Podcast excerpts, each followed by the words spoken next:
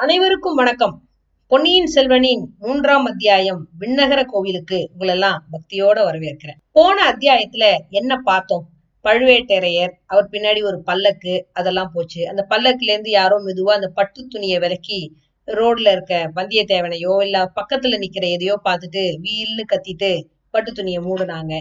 அது யாரா இருக்கும் அப்படின்னு நம்ம யோசிச்சோம் இல்லையா? இப்போ இந்த அத்தியாயத்துல என்ன பார்க்க போறோம் அப்படின்னா இந்த மாதிரி பழுவேட்டரையர் அவரோட பின்னாடி பல்லக்கெல்லாம் போகும்போது கடைசியா போன ஒரு நாலஞ்சு பேர் என்ன பண்ணாங்க? வந்தியத்தேவன் ரோட்ல குதிரையை ஓரமா நிறுத்திட்டு இல்ல இந்த வேடிக்கையெல்லாம் பாத்துக்கிட்டு இருந்தான். அந்த குதிரை பக்கத்துல போய் அடே அந்த குருதைய பாருடா அப்படிங்கிறான் ஒருத்தன். குருதேன்னு சொல்லாதடா குதிரைன்னு சொல்லு அப்படிங்கிறான் இன்னொருத்தன். உங்க இலக்கோண ஆராய்ச்சி எல்லாம் இருக்கட்டும் முதல்ல அது குதிரையா கழுதையான்னு தெரிஞ்சுக்கங்கடா அப்படின்னு இன்னொருத்தன் சொல்றான். அதையும் பார்த்துடலாமா? அப்படின்னு சொல்லிட்டு அந்த ஆளுங்கள்ல ஒருத்தன் குதிரை மேல ஏறுறதுக்கு முயற்சி பண்றான்.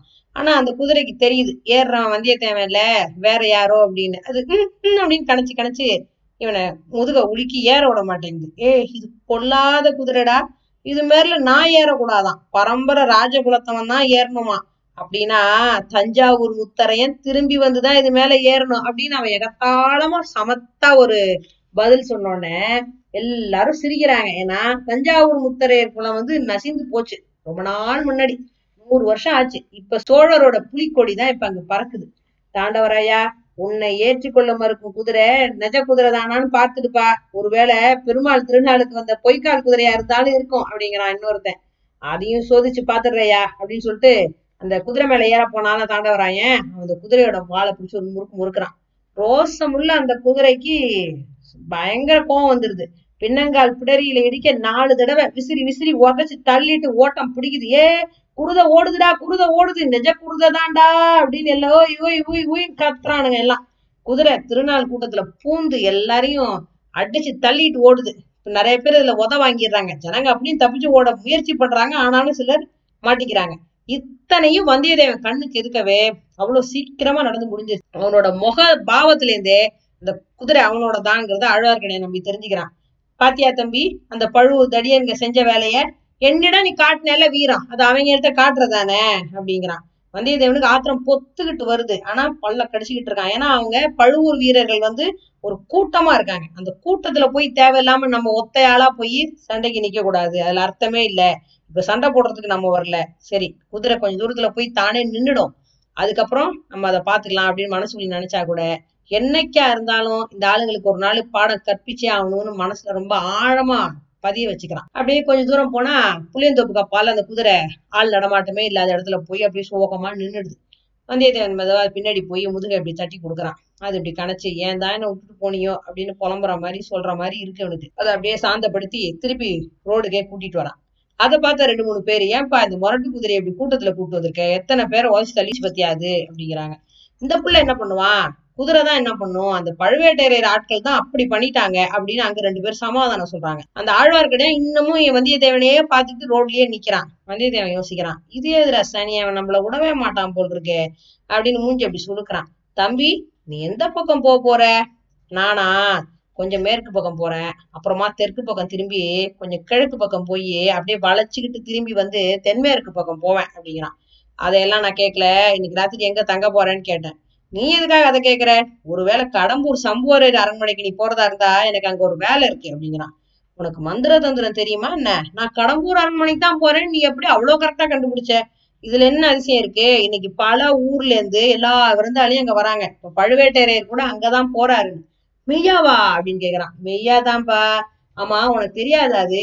இந்த குதிரை பல்லக்கு பரிவட்டம் எல்லாம் கடம்பூர் அரண்மனையை சேர்ந்தது. அங்கேருந்து வந்து பழுவேட்டரையரை கூட்டிட்டு போகுது அப்படிங்கிறான்.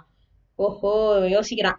பழுவேட்டையரையர் தங்குற இடத்துலயே நம்மளும் தங்கறதுக்கு ஒரு வாய்ப்பு கிடைச்சா அது எவ்வளவு பெரிய பாக்கியம்? அவ்வளவு பெரிய மனுஷனோட ஒரு பழக்கம் கிடைச்சா நமக்கு எவ்வளவு சந்தோஷமா இருக்கும். ஆனா அவரோட அந்த முரட்டு பரிவாரம் எல்லாம் செஞ்ச அந்த கசப்பான அனுபவம் அந்த குதிரையை விரட்டாங்கல்ல அது இவன் மனசுல அப்படியே உடுத்திட்டே இருக்கு.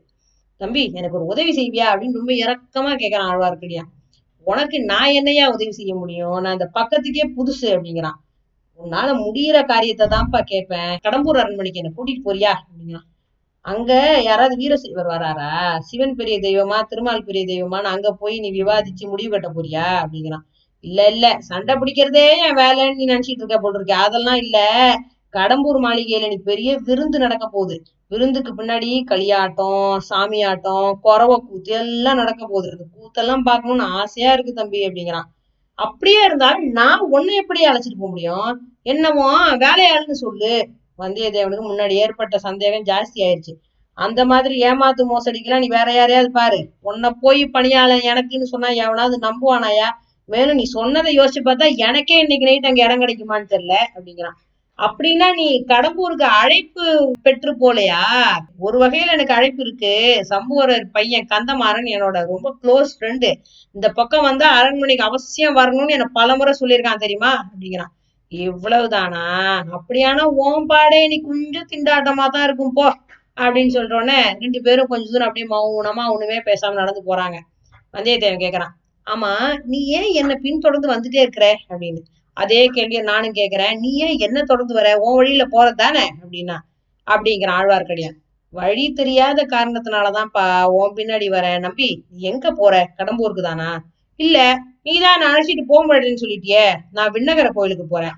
வீரநாராயண பெருமாள் சன்னதிக்கு தானே போற? ஆமா. நானும் அந்த ஆலயத்துக்கு வந்து பெருமாளை சேவிக்கணும். வா ரெண்டு பேரும் சேர்ந்தே போவோம் அப்படிங்கிறான். ஓஹோ நீ விஷ்ணு ஆலயத்துக்கெல்லாம் வரமாட்டேன்னு நினைச்சேன். இங்க ஈஸ்வர முனின்னு ஒரு பட்டர் பெருமாளுக்கும் கைங்கரியம் பண்றாரு தெரியுமா? பெரிய மகா அப்படிங்கிறான். அப்படின்னு ஆழ்வார்க்கடியான் சொல்றான். நானும் கேள்விப்பட்டிருக்கேன். ஒரே கூட்டமா இருக்கு இன்னைக்கு என்ன கோயில் ஏதாவது விசேஷமா? ஆமா இன்னைக்கு ஆண்டாளோட திருநட்சத்திரம். ஆடி பதினெட்டும் ஆண்டாள் திருநட்சத்திரமும் சேர்ந்துக்குச்சா? அதான் இவ்வளவு கோலாகலமா இருக்கு அப்படின்னு சொல்லிட்டு ரெண்டு பேரும் அப்படியே கோயில் கிட்ட போயிட்டாங்க. இந்த இடத்துல ஒரு சின்ன கதை சொல்லணும். விஜயாலய சோழனோட பேரன் முதல் பராந்தக சோழன். அவன் தான் வந்து ஈழம் கொண்ட கோப்பரகேசரின்னு பட்டம் பெற்றவன். அந்த சோழ பேரரசுக்கு அஸ்திவாரம் அமைச்சவனே அவன் தான் அப்படின்னு சொல்லணும். இந்த பராந்தக சோழன் தான் இன்னும் சொல்ல போனா இப்ப நடராஜர் கோயில் சிதம்பரத்து நடராஜர் கோயில்ல பொன் கூரை வேஞ்சிருக்காங்க அப்படின்னு நம்ம கேள்விப்பட்டிருக்கோம் பார்த்திருக்கோம் நிறைய பேர் பார்த்திருக்கோம். அந்த பொன் கூரை வேய்ந்ததே இந்த முதல் பராந்தக சோழன் தான். இவருக்கு நிறைய பட்டம் உண்டு சோழ சிகாமணி சூர சிகாமணி எல்லாம். அதே மாதிரி வீரநாராயணன் அப்படிங்கிற ஒரு சிறப்பு பட்டமும் இவருக்கு உண்டு. பராந்தகரோட காலத்துல நார்த் சைடு வடக்கே வந்து ராஷ்டிரகூட மன்னர்கள் ரொம்ப வலிமை புரிந்தவங்களா ஆயிட்டே இருந்தாங்க. சோ அவங்களால ஏதாவது சண்டை வருமோ போர் வருமோ அப்படிங்கிற அச்சத்துல பராந்தகன் என்ன பண்ணாரு? தன்னோட முதல் பையன் இளவரசன் ராஜாதித்தனை ஒரு பெரிய சைன்யத்தோட ரெடி பண்ணி திருமுனைப்பாடி நாட்டுல வச்சுட்டாரு. இங்க இருந்து நீ எல்லாரையும் வந்து கவனி. இங்க ஏதாவது போர் மூழ்ற மாதிரி இருந்துச்சுன்னா உடனே நீ ஃபர்ஸ்ட் ஆக்ஷன் நீ எடுக்கணும் அப்படின்னு சொல்லி ராஜாதித்தனை அங்க வச்சுட்டாரு. ஆனா அது வந்து போர் வந்தா ரெடியா இருக்கணும் அப்படிங்கிற மாதிரி சொல்லி வச்சதுனால நிறைய வீரர்கள் சும்மா வேலை இல்லாம இருந்தாங்க. ராஜாதித்தன் யோசிச்சாரு இந்த நேரத்துல ஏன் சும்மா இருக்கணும்? கொள்ளிடத்துல இருந்து வரக்கூடிய தண்ணி எல்லாம் வேஸ்டா கடல்ல போய் கலக்குதே. இந்த மக்களுக்கு யூஸ் ஆகுற மாதிரி நம்ம இங்க ஒரு பெரிய ஏரி கட்டினா என்ன? அப்படின்னு ராஜாதித்தனுக்கு யோசனை வந்ததன் பேர்ல தங்கிட்ட இருந்த வீரர்கள் எல்லாம் யூஸ் பண்ணி இவ்வளோ பெரிய ஏரியை கட்டினார். எழுபத்தி நாலு கணவாய் வச்சு இவ்வளவு பெரிய ஏரி கட்டினாரு. அந்த ஏரி ஓரத்திலேயே பெருமாள் கோயில் கட்டுறது பழக்கம். ஏன்னா பெருமாள் வந்து பார்க்கடல்ல பள்ளி கொண்டிருக்கிறாரு இல்லையா? சோ நீர் எனி இந்த மாதிரி எந்த நீர்நிலைகள் ஏரி அந்த மாதிரி கட்டினாலும் அது பக்கத்துல பெருமாள் கோயில் கட்டுறது பழக்கம். அதோ அந்த பெருமாள் கோயிலுக்கெல்லாம் விண்ணகரம் அப்படின்னு பழைய தமிழ்ல சொல்லிக்கிட்டு இருந்தாங்க. அதனால அங்க ஒரு பெருமாள் கோவில் இருக்கு. பக்கத்துல வீரநாராயண ஏரி இருக்கு. அது அப்பா பேரையே அந்த ஏரிக்கு வீரநாராயண ஏரி அப்படின்னு ராஜாதித்தன் வச்சுட்டாரு. அந்த பெருமாள் கோயிலுக்கு தான் இப்ப வந்தியத்தேவனும் ஆழ்வார்க்கடியனும் வந்து சேர்ந்திருக்காங்க. சன்னதிக்கு வந்து நின்னோடனே ஆழ்வார்க்கடியான் சில ஆண்டாள் பாசுரம் எல்லாம் பாடுறான். அதுக்கப்புறம் நம்மாழ்வாரோட சில பாசுரத்தை எடுத்து பாடுறான். பொலிக பொலிக பொலிக போயிற்று வள்ளுயிர் சாபம் நலியும் நரகமும் நைந்த நமனுக்கிங்கு யாதொன்றும் இல்லை. களியும் கெடும் கண்டு கொள்மின் கடல் வண்ணன் பூதங்கள் மண்மேல் மலிய புகுந்து இசை பாடி ஆடி ஒளி தர கண்டோம். இப்படி பாடிக்கிட்டே வந்துகிட்டு இருக்கும்போது ஆழ்வார்க்கடியானோட கண்ணுல இருந்து அப்படியே கண்ணீர் கரகரகரன் வழியுது. தர தாரையா வழியுது. வந்தியத்தேவன் அந்த பாடல்கள் அப்படியே கவனமா கேட்டுக்கிட்டே இருக்கிறான். ஆனா அவனுக்கு கண்ணுல இருந்து தண்ணி வரலையே தவிர உள்ள அப்படியே கசிந்து உருகுது அவனுக்கு. ஆழ்வார்க்கடியான பத்தி அவன் கொஞ்ச நேரம் முன்னாடி வச்சிருந்த கருத்து கூட அவனுக்கு மாறிடுச்சு. இவன் பரம பக்தன் தான் போல இருக்கு அப்படின்னு நினைச்சுக்கிறான். வந்தியத்தேவன் மாதிரியே நிறைய பேர் கவனமா அந்த பாசுரத்தை கேட்டுட்டே இருக்கிறாங்க. ஈஸ்வர பட்டரும் நின்னு கேக்குறாரு. அவர் கண்ணுல அப்படியே நீர் மல்குது. அவரு பக்கத்துல ஒரு சின்ன பையன் அவ்வளவு அழகு சொட்டுறான் நோன்னு பையன் நிக்கிறான். அந்த பையன் இந்த பாசுரத்தை எல்லாம் கேட்டுக்கிட்டே இருக்கிறான். இவர் பாடி ஆழ்வார்க்கடியான் இந்த பாசுரத்தை எல்லாம் பாடி முடிச்ச உடனே அந்த பட்டரோட பையன் அதை கேட்டுட்டு இருந்தான் இல்லையா?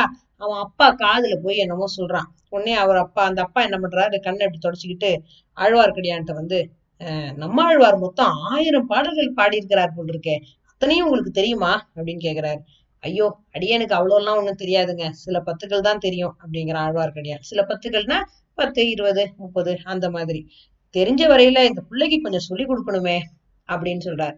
இந்த இடத்துல கல்கி அப்படியே கட் பண்ணி ஒரு ஃபியூச்சர் கதையை சொல்றாரு. எதிர்காலத்துல என்ன நடக்க போகுது? இந்த கதை நடந்த வருஷத்துல இருந்து இன்னும் கொஞ்ச நாள் கழிச்சு எதிர்காலத்துல ஒரு இன்சிடென்ட் நடக்க போகுது அப்படிங்கிறத சொல்றாரு. என்னன்னா இந்த ஊரு இந்த வீரநாராயண ஏரி இந்த விண்ணகர கோவில்லாம் இருக்குல்ல இந்த ஊரு பெரிய பெருமையை அடைய போகுது. ஏன்னா அந்த சின்னோண்டு பையன் நின்னுகிட்டு நம்மாழ்வார் பாசுரம் சொல்லி கொடுங்கன்னு கேட்டான் இல்லையா? அந்த பையன் வளர்ந்து நாதமுனிகள் அப்படின்னு சொல்லி வைஷ்ணவ ஆச்சாரிய பரம்பரையில மூத்த ஆச்சாரியரா வரப்போறார் இந்த பையன். நம்மாழ்வாரோட அத்தனை பாசுரத்தையும் தேடி கண்டுபிடிச்சு எடுத்து அவரோட சீடர்களுக்கு எல்லாம் சொல்லி கொடுத்து அவங்க எல்லாம் பாடி நாடெங்கும் அந்த பரப்ப போறாங்க. இந்த நாதமுனிகளோட பேரனா வரப்போறவர் தான் ஆளவந்தார். ஆளவந்தார வந்து நம்ம ராமானுஜர் கதையை பத்தி படிக்கும் போது கேள்விப்பட்டிருப்போம். ஆளவந்தாருக்கும் ராமானுஜருக்கும் ஒரு பந்தம் இருந்தது. ஆனா ஒருத்தருக்கு ஒருத்தர் நேர்ல பார்த்ததே இல்லை. ராமானுஜர் எப்ப ஆளவந்தார பார்க்கணும்னு முடிவு பண்ணி வரும்போதும் ஆளவந்தார் இறந்து போயிட்டாரு அப்படின்னு. இந்த நாதமுனிகளும் இந்த ஆளவந்தாரும் பிறந்த இந்த கஷேத்திரத்துக்கு ராமானுஜர் பிற்காலத்துல வரார் வந்து இந்த வீரநாராயண ஏரி இந்த விண்ணகர கோவில் இது எல்லாம் பார்த்துட்டு இதுல எழுபத்தி நாலு கணவாய் எப்படி அது வழியா நீர் பாஞ்சு மக்களோட பிரச்சனையை தீக்குதோ அதே மாதிரி பெருமாளோட கருணை வெள்ளம்ங்கிற நீரும் மக்கள்கிட்ட போய் சேர்றதுக்கு எழுபத்தி நாலு சிம்மாசனபதிகள்ங்கிற பட்டத்தோட எழுபத்தி நாலு ஆச்சாரியர்களை உருவாக்கணும்னு முடிவு பண்றாரு. அதே மாதிரி எழுபத்தி நாலு ஆச்சாரியர்கள் உருவாகுறாங்க. இதெல்லாம் அப்புறம் ரொம்ப டீட்டெயிலா வைஷ்ணவர்கள் அவர்களோட கதையில பாத்துக்கலாம். இப்போ நம்ம எல்லாரும் வந்தியத்தேவன் திரும்பி வந்துடலாமா இந்த பெருமாளை சேவிச்சுட்டு ஆலயத்துக்கு வெளியில வராங்க. வந்தியத்தேவனும் ஆழ்வார்க்கடியானும். அப்ப வந்தியத்தேவன் சொல்றான் நம்பிகளே நீங்க பரமபக்தர்னு தெரியாம போச்சு. பண்டித சிகாமணின்னு தெரியாம உங்களை அவச்சாரமா ஏதாவது பேசியிருந்தேன்னா மன்னிக்கணும் அப்படிங்கிறான். அதெல்லாம் நான் மன்னிச்சிடுறேன். தம்பி இப்ப நீ எனக்கு ஒரு உதவி செய்ய அப்படிங்கிறான். நீங்க கேக்குற உதவிதான் என்னால செய்ய முடியாதுன்னு முதலே சொல்லிட்டேனே. நீங்களும் சரி நீங்களே இப்ப என்ன? அப்படிங்கிறான். இது வேற விஷயம். ஒரு சின்ன சீட்டு கொடுக்குறேன். இந்த கடப்பூர் அரண்மனையில நீ தங்குனீனா அங்க நான் சொல்ற ஒருத்தர்கிட்ட இந்த சீட்டை கொடுக்கணும். யாருகிட்ட? பழுவேட்டையரையரோட பல்லக்குக்கு பின்னாடி மூடு பல்லக்குல வந்துச்சே அந்த பொண்ணு. அதுகிட்ட அப்படின்னு. யோ நம்பி நீ என்ன யாருன்னு நினைச்ச? இந்த மாதிரி வேலைக்கெல்லாம் நானா கிடைச்சேன். நீ வேற யாராவது ஆளை பாரு. உன்னை தவிர வேற யாராவது என்கிட்ட இந்த வார்த்தையை சொல்லியிருந்தாங்கன்னு வச்சுக்கவேன் அப்படின்னு நம்பி பாயிறான். தம்பி படபடக்காத உன்னால முடியாதுன்னு சொல்லிட்ட மகராசனா போயிட்டு வா. ஆனா நீ இந்த உதவி மட்டும் எனக்கு செஞ்சிருந்தேன்னு வச்சுக்க. பின்னாடி ஒரு சமயத்துல உனக்கு ஒரு உதவி தேவைப்படும். அப்ப நான் செஞ்சாலும் செஞ்சிருப்பேன். பரவாயில்ல இப்போ ஒண்ணும் கெட்டு போயிடல நீ கிளம்பு அப்படின்னு சொல்லிட்டு ஆழ்வார்க்கடியான் கிளம்புறான். வந்தியத்தேவன் அதுக்கப்புறம் ஒரு நிமிஷம் கூட அங்க நிக்கல. ஐயோ இதுக்கு மேல இங்க இருந்தோம்னா இவங்கிட்ட மாட்டிக்குவோம். நேரா கடம்பூருக்கு போயே ஆகணும்னு குதிரையை ஏறி விரட்டிக்கிட்டு கடம்பூரை நோக்கி போயிட்டான். இப்போ இனிமே இங்க என்ன நடக்கும்? ஆழ்வார்க்கடியான் யாருக்கு அந்த சீட்டு கொடுத்து அனுப்பிச்சான்? அந்த பொண்ணுக்கும் ஆழ்வார்க்கடியானுக்கும் என்ன சம்பந்தம்? வந்தியத்தேவன் அதை கொண்டு போறதுக்கு பயந்தான். ஒருவேளை கொண்டு போயிருந்தா இவனுக்கு ஏதாவது அதனால நன்மை கிடைச்சிருக்குமா? கொண்டு போவாததுனால நாளைக்கு ஆழ்வார்க்கடியான் வந்தியத்தேவனுக்கு எதுவும் உதவி செய்யாம விட்டுருவானா? இதெல்லாம் தெரிஞ்சுக்கணும்னா அடுத்த அத்தியாயம் வரைக்கும் கொஞ்சம் காத்திருக்கணும். நன்றி.